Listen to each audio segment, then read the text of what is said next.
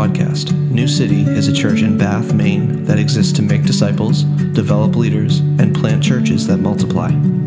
This week, Pastor Joel Littlefield is preaching a message from Matthew chapter 5, verses 17 through 20, and the message is called Christ Fulfilled the Law for Us. We hope you are blessed by the message today. Heavenly Father, we, we really greatly need your help as we do every time we open your word. So give us ears to hear what your truth is, and Lord, that we would not mix in what we would consider uh, our truth. Lord, we don't agree with the world, that truth is relative. We believe firmly that truth is what is found in Jesus Christ and in the Word of God. So help us now to just look very clearly and intently at what your word says today about these things that we're talking about. Lord, we are so grateful to be your church. But Lord, we come in here, all of us, Lord, with things on our heart issues, struggles, hardship, um, turmoil, sickness, um, all sorts of things that just weigh heavy. So, Lord, would you lift those burdens? And, and Lord, may we receive the invitation of Christ that says, Come to me, all who are weary and heavy laden, and I will give you rest. Lord, as we rest in you today, fill us up and strengthen us with your word. Give us full attention, no distraction. Help us to fight against the distractions in our hearts and to say, Lord, I give you this time. I will listen to you and I will obey your word. Help us, Lord. We need your help. Spirit, be our teacher. We love you in Jesus' name. Amen. Amen. All right. So, quick question to start. What, what place should the law of God have in a Christian's life? That's, a, uh, I think, a question that Christians often wrestle with, or at some point in their discipleship, in their growth in Christ, they come to this place where they realize that there are varying styles of writing different parts of the Bible, and then somewhere along the lines, they, they hear that the Old Testament, uh, that was for the past. And so then, somewhere along the lines, they start thinking, well, does that even apply to me? What does the law of God have to do with my life? When I speak of the law, what I'm saying is the law as in the commands of Scripture, particularly given in the Old Testament. That's what Jesus is speaking about in our context today, trying to bring clarity to his audience as he's teaching. And so, we, as the audience today, under the Lord Jesus and by his Spirit, would be listening to how he teaches us today about the law. If you've ever thought things like, oh, that's in the Old Testament, I don't have to do that anymore, or we're under grace now, so the law doesn't apply to us. If you've ever thought or said or heard or even leaned in that direct direction, then you do know how important this conversation is to understand the difference and where this applies to us. And the reason, one real practical reason, is because we own Bibles and we open them in our homes. And I think oftentimes we, if we're real honest, we struggle. Now, some of us, I've heard, just adore the Old Testament, adore it. And that's a good place. Others of us have to wrestle to read the Old Testament. And sometimes I think it's a conviction. It's what is there for us? Does it even apply to me? So that's some of the things we'll sort of talk through. And this is exactly what Jesus is addressing as he continues this famous sermon, the Sermon on the Mount. He comes out of the, the Beatitudes, and, and now we're moving into uh, some real interesting uh, stuff relating to the law. And Jesus begins to interpret to his audience um, some things that we can really benefit from. So, clearly, because he's addressing, if you look at uh, chapter 5, look at verse 17, he begins by saying, Do not think that I have come to abolish the law or the prophets. So, just by that opening statement, we can deduce that there were people in that audience, in that crowd, that were thinking that. The thoughts were going in that direction. What happens now to the law and the prophets? What happens? If you're a Jewish person and you're sitting there listening to the teachings of Jesus, and you know something has happened, the kingdom has come, he's giving these new kingdom attitudes, the question would come across your mind what now happens to the law and the prophets? And his answer to this question is crucial to understanding the gospel. For us to understand, not just understand it, but grasp it, believe it, live it out. And this is important for that. So he says, Do not think I've come to abolish the law or the prophets. I have not come to abolish them, but to fulfill them.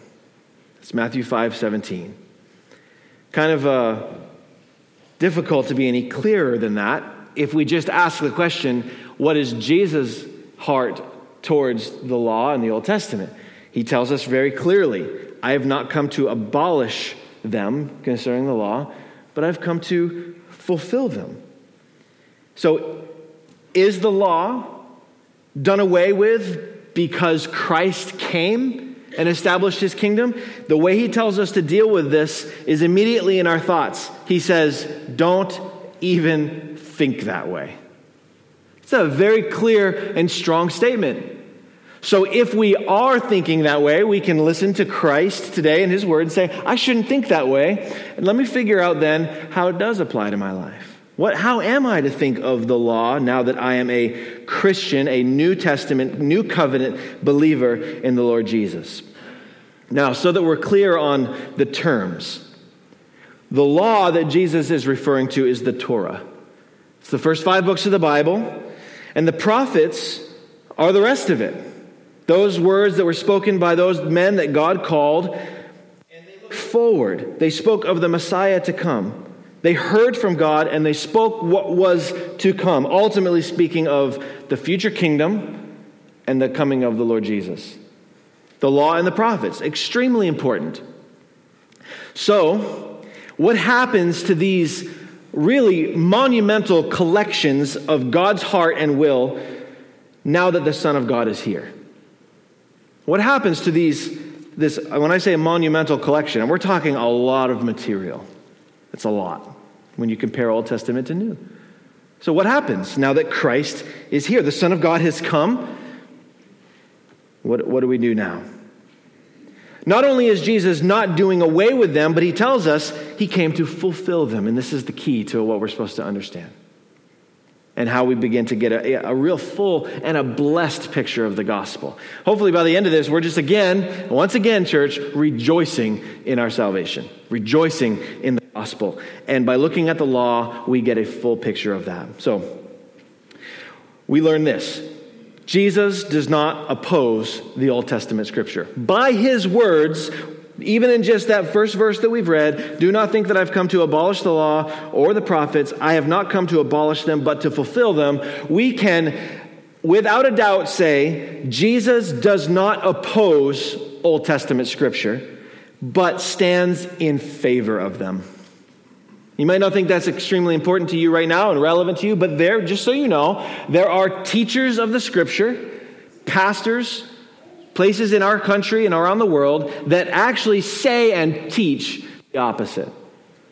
And there are people with a misunderstanding of the gospel, for sure, all over the place. Perhaps you have this today, or you have at one point, that Jesus is teaching a completely different message that might even contradict what was said before. The second thing we can learn is Jesus' commands do not contradict the law of God. There is no contradiction. In fact, what we're going to see later is that Jesus bring, brings a fuller interpretation to what the law and the prophets were actually saying. And so we can just sort of understand that right off the bat. He's not opposed to the Old Testament. In fact, he stands in favor of them, and his commands do not contradict the law of God. His teaching unfolds. As his teaching unfolds, we're going to see that the opposite of true is true. Jesus takes what was common knowledge to the Jews in the command of Scripture. And in fact, in fact, Jesus makes it even harder to fulfill them. He, what he does in interpreting the Scripture, contrary to popular belief, Jesus doesn't actually make it easier to obey the commands, he makes it harder. But by understanding the gospel, there's great freedom. So again, we have to look at it through the gospel. Look at verse 18. A couple things to note in verse 18. He says, For truly I say to you, until heaven and earth pass away, not an iota, not a dot will pass from the law until all is accomplished. So let's just pay attention to a couple things here. First of all, in this text, we note that heaven and earth are going to pass away.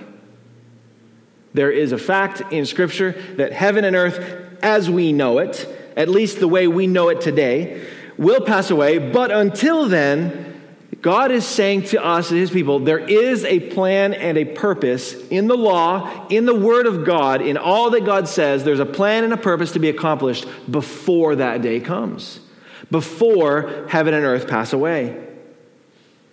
The law, God's commands, and His will, as revealed in His Word, will be fulfilled. That is a great promise.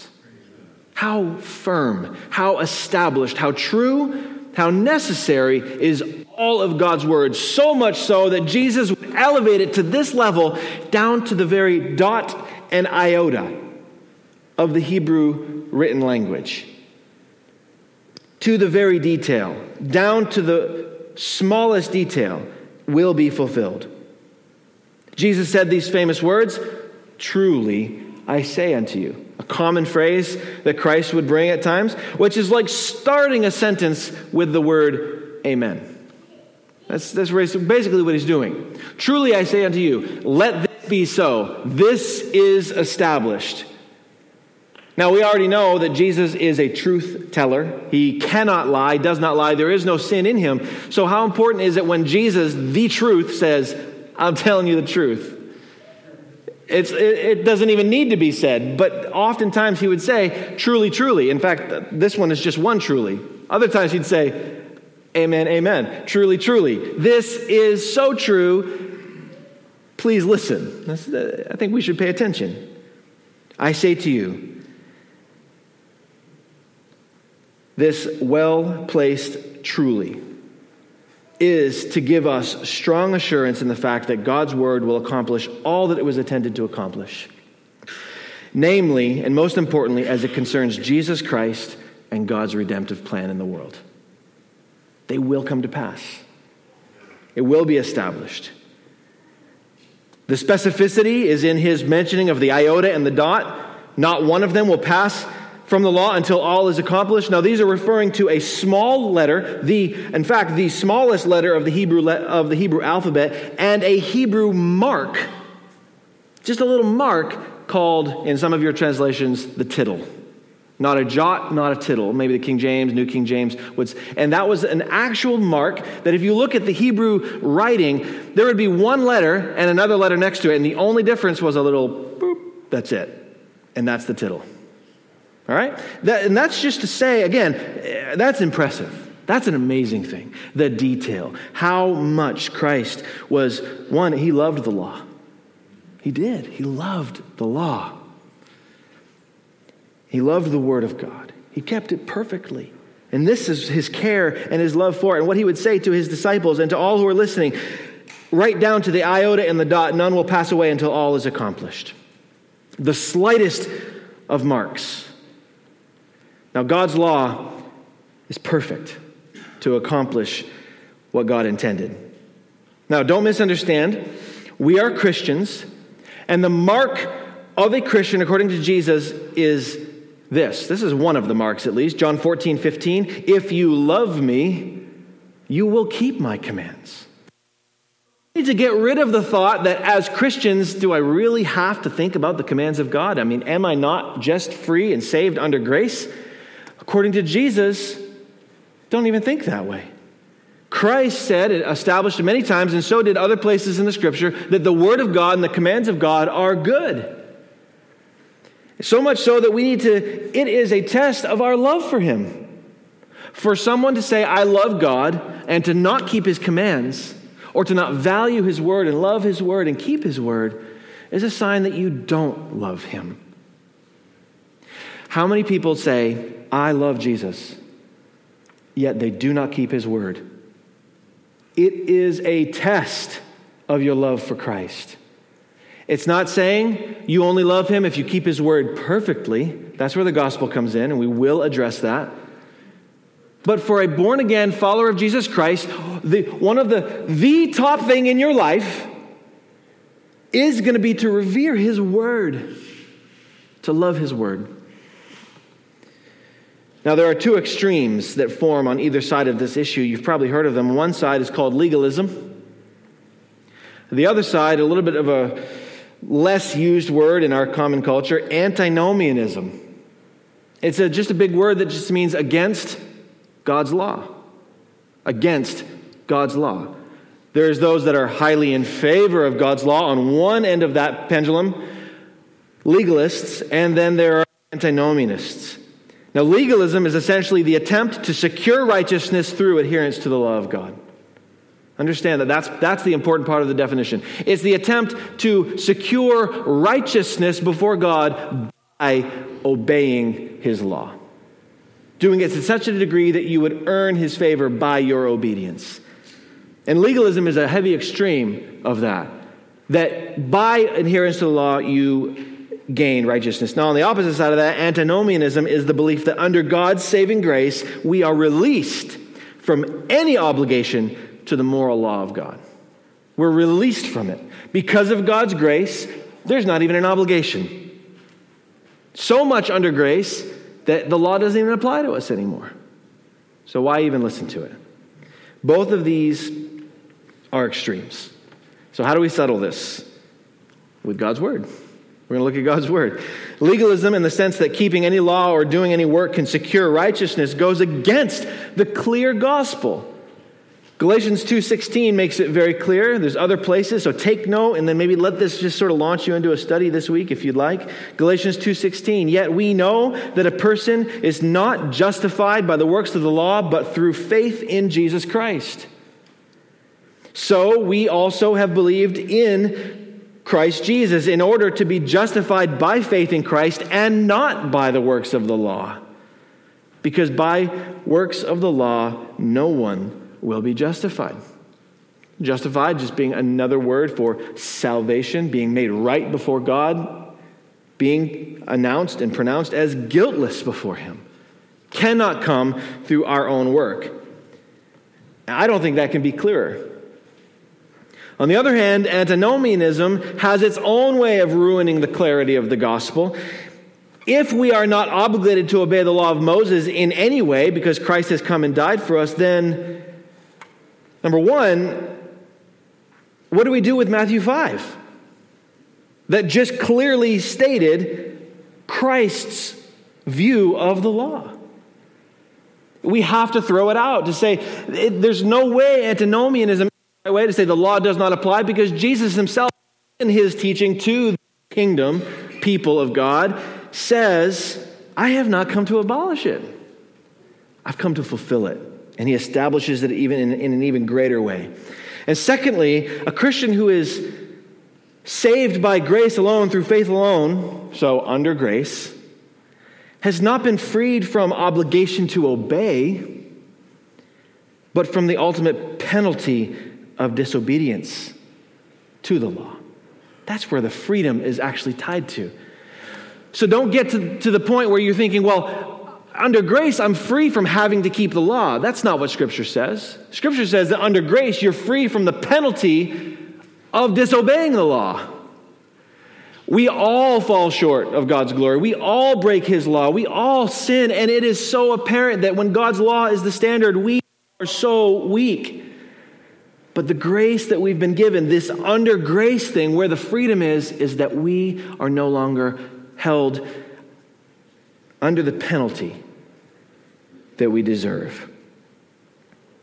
Paul makes this case in many places, but I want to spend a little bit of time in Romans chapter 6. So turn over there. We're going to just work through a few verses, then we'll jump we'll get back to Matthew 5 and hopefully it'll sort of all wrap into a nice package to help us understand this better. But Romans chapter 6 beginning in verse 15, we're going to go to verse 23. He begins by saying, What then? Are we to sin because we are not under the law but under grace? So pause there for a moment, and this is how I'm going to work through this section. I'm going to comment as we work through. Recognize being asked rhetorically Should we now break the law of God just because grace has arrived to set us free? Should we now? Is this something that we are allowed to do because grace has freed us? And the answer, of course, as he moves on through the text, he says, by by no means does it mean that.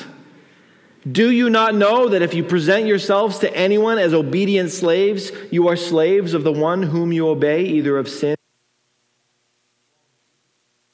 which leads to righteousness?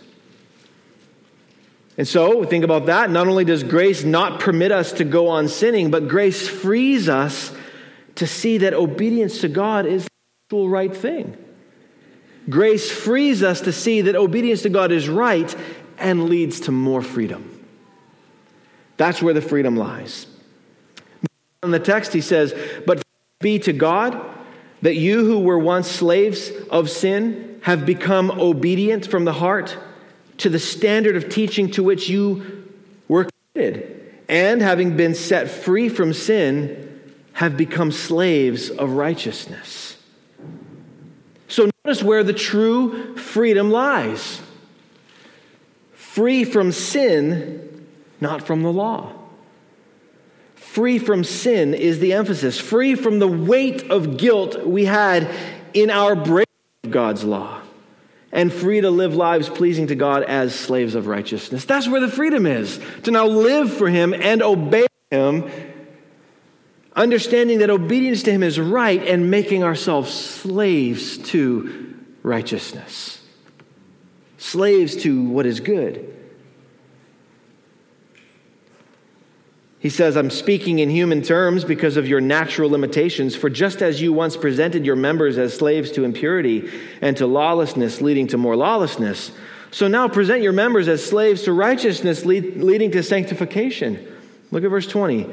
For when you were slaves of sin, you were free in regard to righteousness. There was once a time where you did not even regard righteousness as an importance in your life. You were free from it.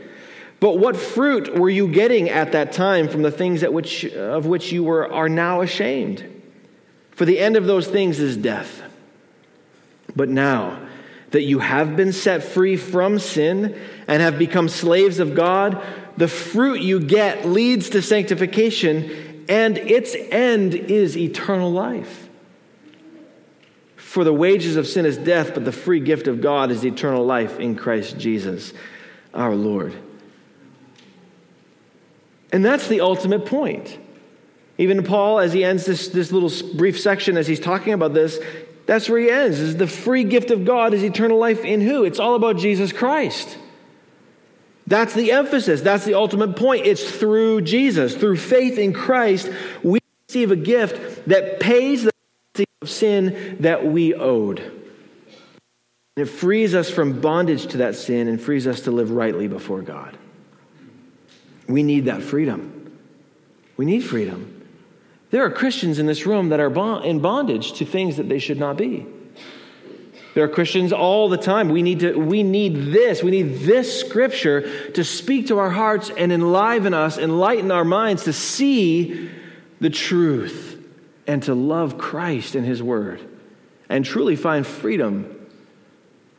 Being free from those things that we obligate ourselves to, those things that we say, I can't help but do this thing. Well, yes, you can in Christ. You can be freed from those things, those thoughts that the flesh still influences. The old you that still needs sanctification. The part of you that's like, well, I do this because it's just who I am. It's left. It's just what I want to do. Just so you know, if you just do something because you want it or you like it, what evidence is there is that you're, that you're doing it because Christ wants it or likes it or desires it? And so the freedom that Scripture is talking about is as a life aligns with the will of God and loves His righteousness more than anything else. And that's what we want. So that, that should be a prayer of ours, brothers and sisters. Pray this. Pray. Let it be a prayer of your God, free me from those things that I am bound to that do not please you. And God, give me true freedom that loves the righteousness of Christ as it is revealed in the Word of Christ. And daily seek to align yourself with that. So, both sides of that, Scripture condemns legalism and antinomianism. Righteousness before God cannot be earned, and the law of God is still good for the Christian. And that only makes sense truly when we understand the gospel. It only really begins to make sense and be clear to us. So, wait a minute. So, the law is still good for me, but I can't earn my righteousness. So, by doing more of God's law, by obeying His word, it doesn't earn me anything. So, what do I do? And sometimes I think we can find ourselves at an impasse, not really sure what to do or what, what really our lives should look like. So, we actually spend so much time just arguing with ourselves. Like, do I really need to obey this thing that God's telling me to do? Because He does forgive me. And, and that's a bad place to be, just so you know. It's not a good place. So, we're going to hopefully clarify that. So, Matthew, back to Matthew 5, look at verse 18 again. Ask the question how important is the law to Jesus? Well, he says, Truly I say to you, until heaven and earth pass away, not an iota or a dot will pass from the law until all is accomplished. He is pro Old Testament law, right down to the smallest stroke of a pen. So, this second part of him fulfilling the law, this is an amazing part. This is good. Pay, if you didn't pay attention until now, that's fine. Just pay attention now, okay? But this is like, this is where it starts to come together and, and it's, it's sweet. You know, just so you know, sometimes you have to eat something that tastes a little bitter. You really, some, some of God's word, it's bitter at first. It's bitter at first, but there is sweetness in our obedience to it and in our love for Christ. If we're seeing it through God's eyes and we're seeing it through the, through the gospel, there's sweetness there. So chew on that, even if it's bitter. How is the law fulfilled and accomplished in Jesus? He said, I've not come to abolish it, but I've come to fulfill it. It will all be accomplished. So we're going to work through a, a few points, and then there's going to be some uh, supporting scripture that sort of undergirds all of it. Point number one How is the law accomplished in Jesus? The law is fulfilled in Christ because he is the substance of what the law and the prophets foreshadowed. He is the substance. He literally filled up what was lacking. He made clear all that was mysterious in the sacrifices, in the temple, was there at the Holy of Holies, the feasts, all of it. Jesus makes it all clear. In Him, there is access. He is the sacrifice. After His death, the veil was torn. What was that signifying? You can't get to God without Jesus Christ. He makes it clear. Hebrews 1 says, For since the law was but a shadow of the good things to come, instead of the true form of these realities, it can never, by the same sacrifices that are continually offered every year, make those who draw near. What's the implication? That by Christ's sacrifice and the substance that he is, he can make perfect those who draw near to him. So he fulfills this by being the substance of what the law and the prophets foreshadowed. Secondly, the law is fulfilled in Christ because he perfectly obeyed its legal and moral demands. Jesus did perfectly what you cannot. So if this feels like a heavy weight, remember the gospel. So, this is how you preach the gospel to yourself. Let me make, get real practical with you. If you struggle with the weight of demands, if you're like, well, I can't do this, I hear preaching, I hear God's word, I see all these Christians that are doing this and that, I can't handle it. Jesus can. Jesus did. He fulfilled it perfectly. You're not comparing yourself with other people, you're looking to Christ as Savior.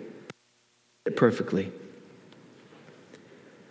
Jesus was not only without moral failure, but he was also the embodiment of truth and righteousness. He himself, John 14, 6, I am the way, the truth, and the life. No one comes to the Father except through me. He is the truth, the embodiment of righteousness and rightness. The law was fulfilled in Christ because he perfectly obeyed its legal and moral demands.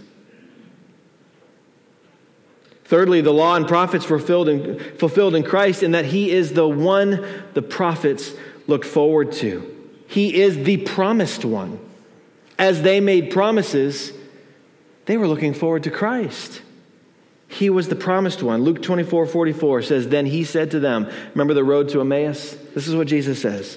These are my words that I spoke to you while I was still with you, that everything written about me in the law of Moses and the prophets and the Psalms must be fulfilled. What did he just say? It's all about me. Everything in the law and prophet, in the law and the prophets, it was written about me, and it will, it will be fulfilled. Fourthly, Christ fulfilled, now listen to this one. This is so, so good. He fulfilled the penalty of the law by becoming a sacrifice for sinners. He fulfilled the penalty of the law by becoming a sacrifice for sinners. 2 Corinthians 5:21 says, "For our sake he made him to be sin who knew no sin, so that in him we might become the righteousness of God. For our sake, he made him to be sin who knew no sin. I want you to just think for a moment what that would be like, feel like, what, what it was like. For Christ, who never knew sin, he became sin. Think of your smallest mistake, your smallest sin and offense against God, whatever that might be even that to pure righteousness, what would that feel like on perfection? A truly righteous man. And yet he took and became the epitome of sin upon the cross so that the Father's wrath would be poured out all upon Jesus.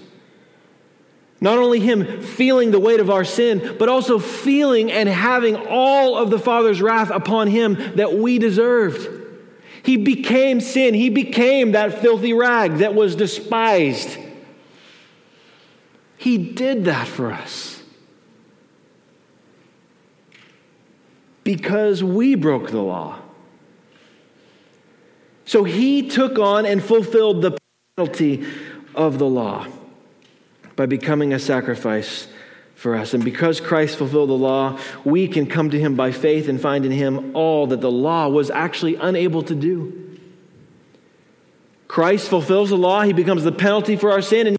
And to Christ, by faith, we get in Christ all that the law could not do. What could the law not do? It could not save. Christ can. Praise God. Christ save people from their sins. The law could not do that. The law condemns, the law couldn't truly bring freedom, but Christ frees those whose faith is in him. True freedom. He brings freedom. Where the law leads to death, Christ leads to eternal life. Christ is eternal life. Romans 10:4 says for Christ is the end of the law for righteousness to everyone who believes. Now, what is that saying? It's not saying now those who believe in Christ have no place with the law and have, can, should not pay attention to the law. No, but it's the end of the law's demands that bring penalty, that bring condemnation, that bring death. What the law once required of you for righteousness, for pleasing God, no longer does because it was fulfilled in Jesus. Christ is the end. You know how much hope and freedom is in that statement? You know how many people search and search and search and search for things? And to just think about this statement Christ is the end. Boom. Nothing else. You don't need anything else. Christ is the end. So maybe that's something that you're really wrestling with. Maybe it's maybe you are a Christian, but there's things that you are still in your flesh dealing with in your own strength. Let Christ be the end of that struggle, the end of that striving in the flesh to please Him or other people. Let Christ be the end of your laboring and rest in Jesus Christ. We need to rest in Him. But even with all of this case that has been made, none of this is saying anything about the law not being good or or being purposeful or necessary or a blessing. The law is still all of those things. We know God's law to be more than just rules and regulations that once bound us under sin. It is more than that, and I hope you see that. God's law tells us his heart. We see his will in his word, in his law. It tells us of his holiness because the standard is perfection. God's law teaches us order and boundary. You know, children without boundaries, no good. No good. We learn that from God, do we not? That there is law, there is boundary, and He loves us. He disciplines those he loves. There's truth and there's grace. God's law was given in order to accomplish something in this world and in humanity. Only in Christ does that make sense. It all comes together in Christ. So the heathen, the non believer, the opposer of Christ says, How could God give these ridiculous rules that stifle my freedom?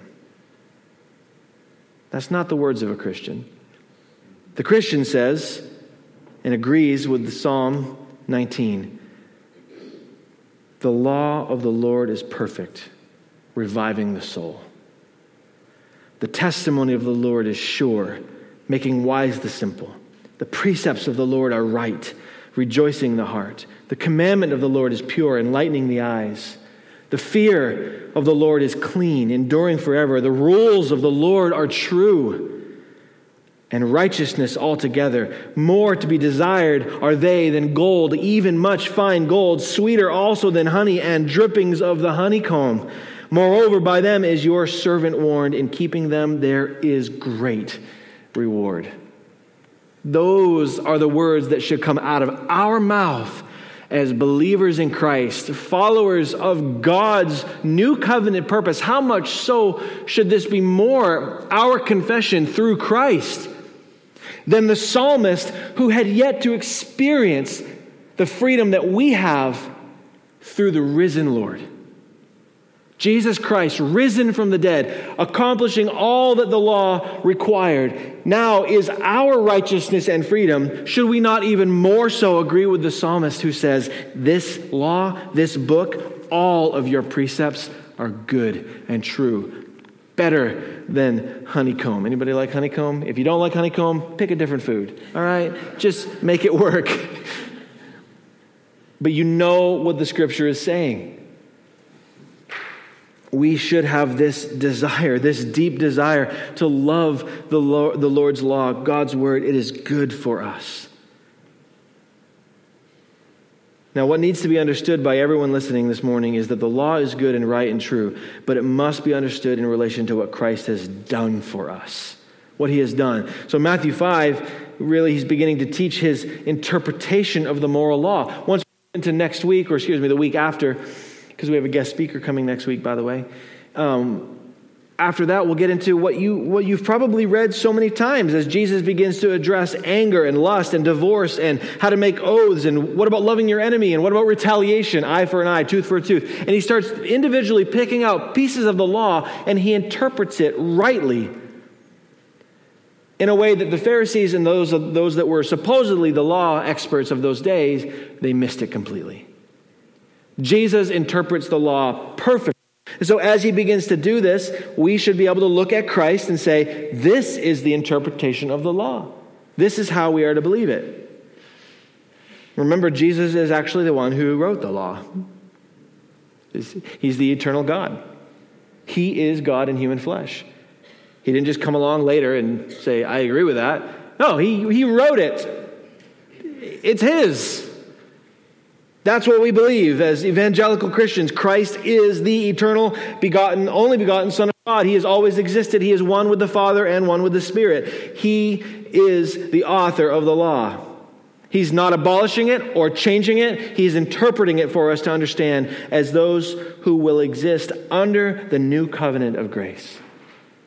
So he gives us a better interpretation.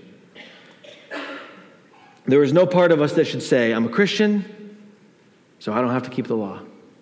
There's no part of us that should ever say that. That would contradict what Jesus says, even in verse 19 of this text. He says, Therefore, whoever relaxes or breaks one of the least of these commands and teaches others to do the same will be called least in the kingdom of heaven. But whoever does them and teaches them will be called great in the kingdom of heaven. He just tells us don't think that you are allowed to break the law in the sense that so many say. If you break the law and teach others that even the least important one can be broken, whatever is least significant, he's saying if you do that and lead others to do the same, you are considered least in the kingdom. You understand that when we read words of Jesus like this, we can actually believe him. There clearly is a not a not a rank as in a class, but definitely a differentiation between least and greatest. He says it so many times. Just ask yourself, as a follower of Jesus, do I want to be least in the kingdom? What person would say I want to be least in Christ's kingdom? Now don't play the humility card. No, no, I want to be least in the kingdom because the last will be first. Not in that case. That's not what he's talking about. This is saying, I don't view this as great. Not le- no, greatest in the kingdom are those who are servants, and according to Christ, those who love the law and teach others to keep it. That's what Jesus says. Rather, Christians are to do and teach what Jesus has said and how he has interpreted the law for us. And so remember, what we're about to discover in Christ's rendering of the, these Old Testament commands as we move on is not that legalism is the way, that's not how he's going to interpret it, but that Christ is the way. He's saying, I am the way. If you take it all collectively, what Scripture teaches, he's saying, Look to me. He's not saying, Look to the law, look to how you can keep it. He's saying it's important, but who do you look to? Jesus Christ. You look to Him. You look at Him. You make Him the center of your life and your focus. Look to Christ. Jesus is not saying that every command of the Old Testament is equally as applicable to us today as it was to the Jews then. That's not the case. We know that's not the case. But when we look at Christ, what we in fact see is an even higher standard we see perfection, we see truth and love and obedience. So the message for us isn't primarily do the law. What is the message for us, guys? Not do, but what? Anybody know? Somebody said it? Believe. Yes. It's not so much do, it's believe. That's the message of the new covenant. Believe in Christ. Believe. We're not looking at a list of rules to follow. The commands are good and pure and right, but our concern is primarily to believe. And that's how Christ changes everything. He gives us the sweetness of the law without the condemnation.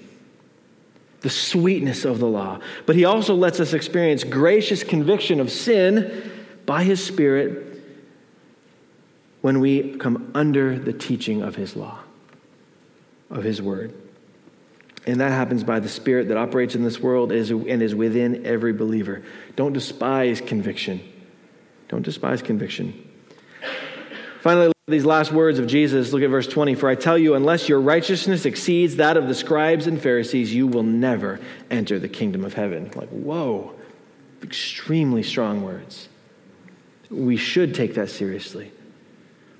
This could sound a little concerning, and it should for some, it really should.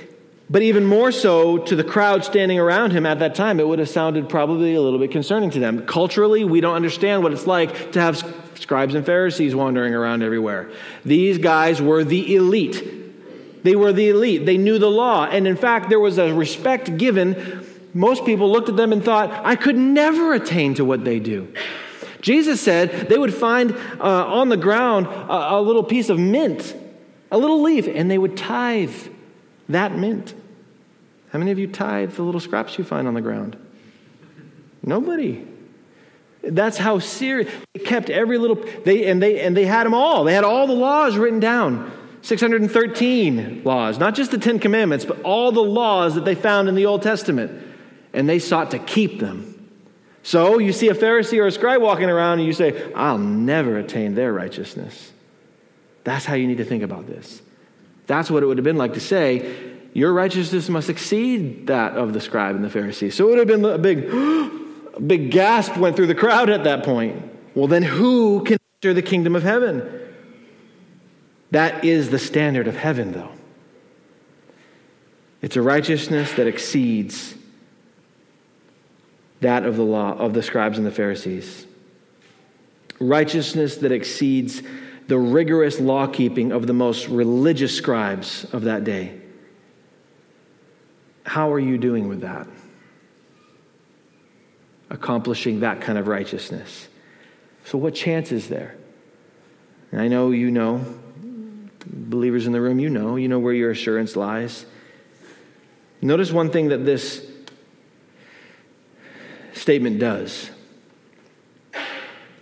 By saying what he just said, he even tells the, the scribes and Pharisees that their righteousness is not enough. By saying your righteousness must exceed that of the scribes and the Pharisees, he's saying to those scribes and Pharisees that may be listening that often in his crowd, in his teachings, there were people hearing within earshot, and you know that they hated what he had to say. These are the words that bring crucifixion to somebody. They were saying, Your righteousness isn't enough to the scribe and the Pharisee.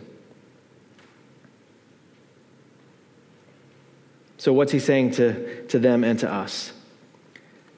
There is a new kind of righteousness that cannot be attained by keeping the law.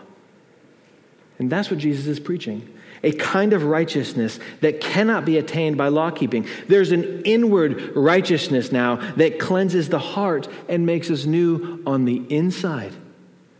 Whereas the law of the scribes and the Pharisees, they were whitewashed sepulchres, Jesus said. It was the outside of the cup that was washed. It was a beauty that was outside, but their inward heart was corrupt of sin. So, what he's saying is that there's a gospel, there's a new righteousness, there's a righteousness that exceeds any amount of law that anyone could do, and that is the righteousness of Jesus Christ. It's Christ's righteousness that exceeds the righteousness of any person on earth. That's the only kind that exceeds. Turn to Romans 3 and we'll finish up with just reading this text. Romans 3:21.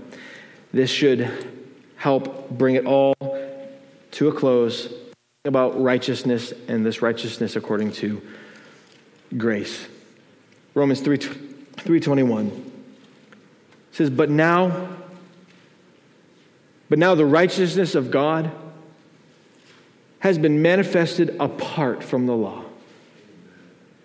Although the law and the prophets bear witness to it, the righteousness of God through faith in Jesus Christ for all who believe.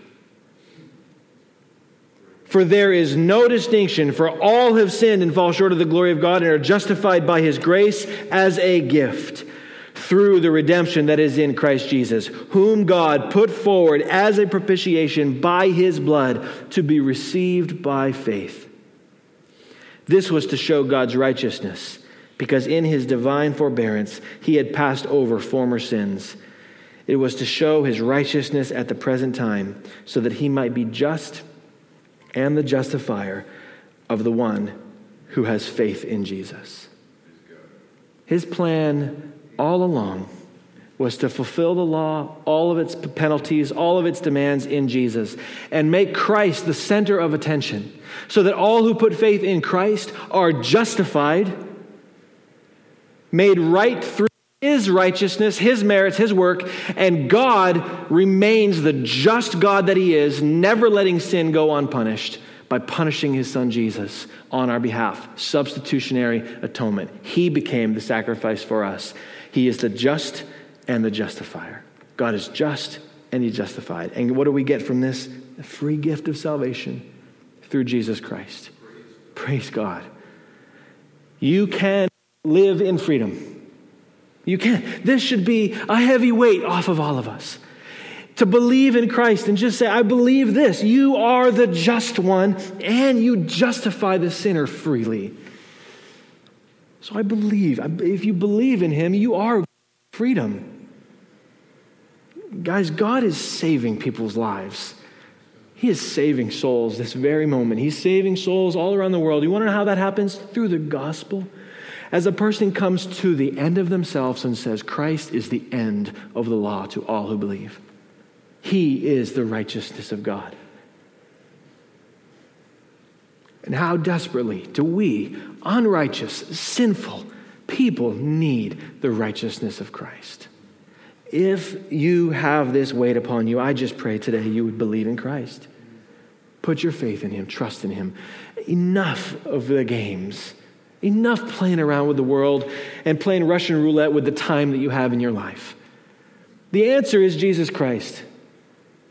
Every single time, the answer is the gospel. Every single time. So we, we need to believe and trust Him. Let's pray. Father, we thank you. Thank you so much for clarifying to us through your word our desperate need. We cannot keep the law. We are unable to do what Christ alone did to live perfectly in this world, to never disobey, never miss one, one beat of what your law demanded. And so we look to Jesus today. We look at his perfect life. And we understand we needed a perfect sacrifice, one who was without sin. Thank you that, that Christ, you went to the cross. Thank you for suffering for us as our substitute.